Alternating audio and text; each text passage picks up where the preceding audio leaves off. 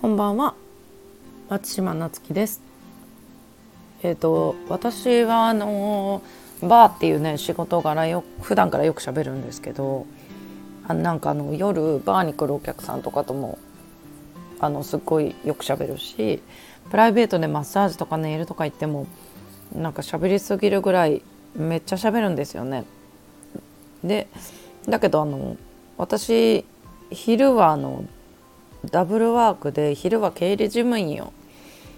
しているんですけどまあ事務員なんであの事務員さん2人であの小さい会社なんで時々社長が来るっていう感じなんですけどほぼ無言でまあ時々寝たりしてるんですよね。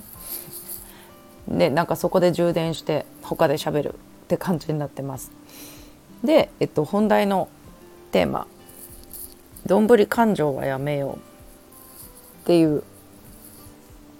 ことをテーマにお話していきます。えーと、多くの飲食店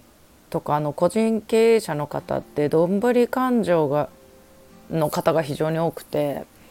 これでね失敗するっていう方が結構多いんですよね。でなんかやっぱ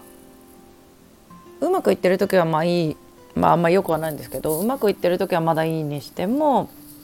やっぱねあの苦しくなってきた時に営業資金とか余裕資金とか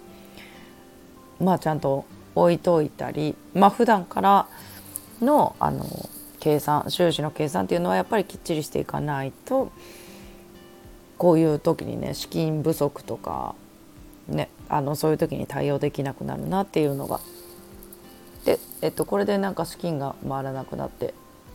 お店潰れちゃうみたいな話よく聞きます。で私ももともとこういう計算とかあのまあお家だったら家計簿みたいな感じのとかもすごい苦手なんですけどまあなんかやっぱり事務員あの経理事務やり始めてまあ今はねそれが本業なんであのしっかり計算できるようになったりあの収支の計算とかもねちゃんとできるようになりました。でもやっぱり本当苦手な人ってすごい多いと思うんであのどんぶり勘定にせずに管理できる人にあの任せることをおすすめしてます。でどうしても自分でやりたいって方はやっぱりズボラでもできるあの計算収支の計算みたいなのもね、えーと、と私もそういうアドバイスとかしてるんでよかったら聞きに来てください。じゃあまたお会いしましょう。